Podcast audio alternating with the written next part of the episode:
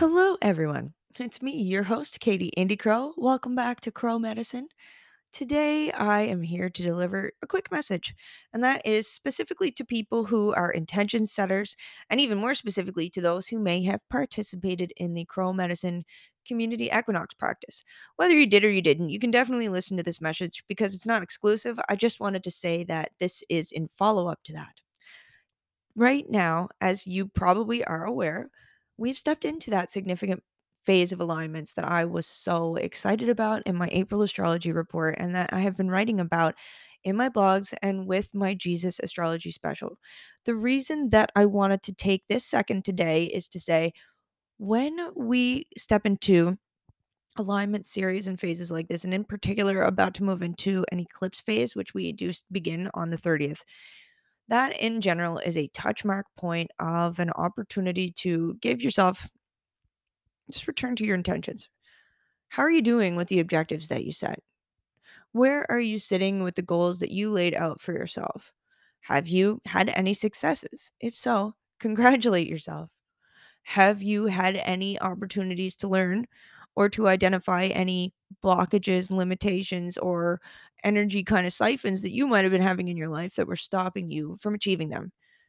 Chances are the answer is yes, because we just had a Venus and Neptune conjunction yesterday, and that was pretty much a precise alignment. And the reason why we tend to have moments where we see our limitations around a Neptune alignment is because Neptune helps us to see that other part of ourself where we may, in fact, not be perhaps being real, perhaps being honest, perhaps being straightforward. And if you have seen those moments and or whether if you haven't, I mean some people really enjoy a Neptune alignment because it also represents personal psychic connection, personal intuitive development. It means you are feeling connected to yourself, feeling artistic, feeling like drawing or crocheting. Oh, a little baby crow just came by. Hi, friend.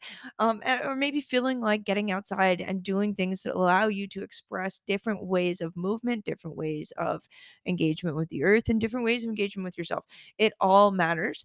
And I mean, honestly, if you sit inside of your house and allow yourself to dwell on the bad things, then you can have a really, really rough experience. I don't ever advocate um sidestepping the rough stuff. I believe in giving it its moment and its space, healing it, and then continue to moving on. Right now, as we have these powerful alignments going on, one of the best ways that you can make sure that you're putting yourself instead to achieve your highest harmonic objectives, to achieve the goals that you're setting, is to revisit them. Remind yourself what matters. Put the things that you're experiencing in your life into perspective. One of the great parts of astrology, one of the great parts of working in the cycles of the season is that it creates a framework within which things are fairly predictable and, and easy to understand.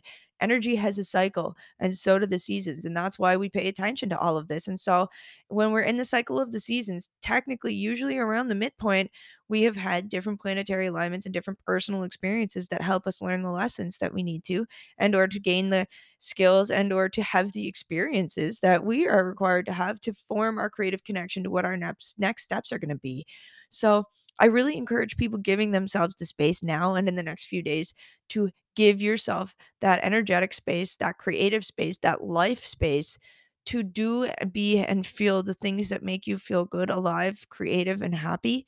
Do not ignore the yucky stuff, but don't get bogged down in it either. There is a time and a place for everything, and that includes the good.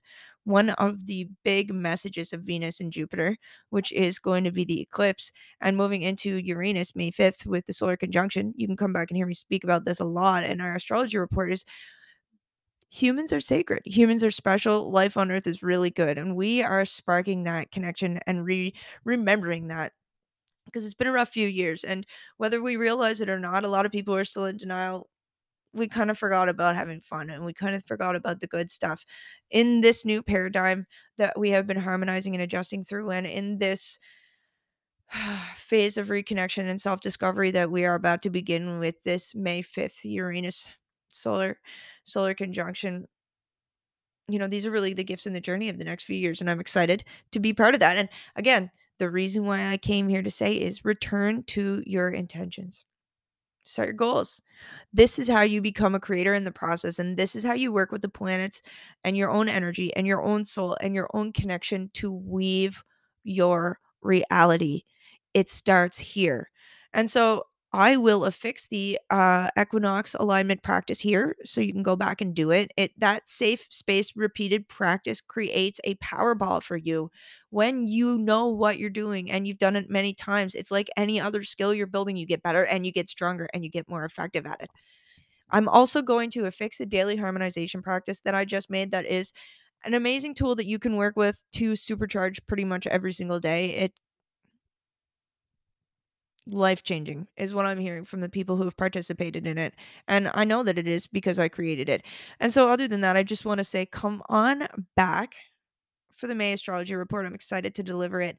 So, for now, happy eclipse, happy conjunction, happy returning to your intentions, happy celebrating how far you've come. And hey, if you've taken a few knocks, brush them off. Let's keep moving. Together, we've got this.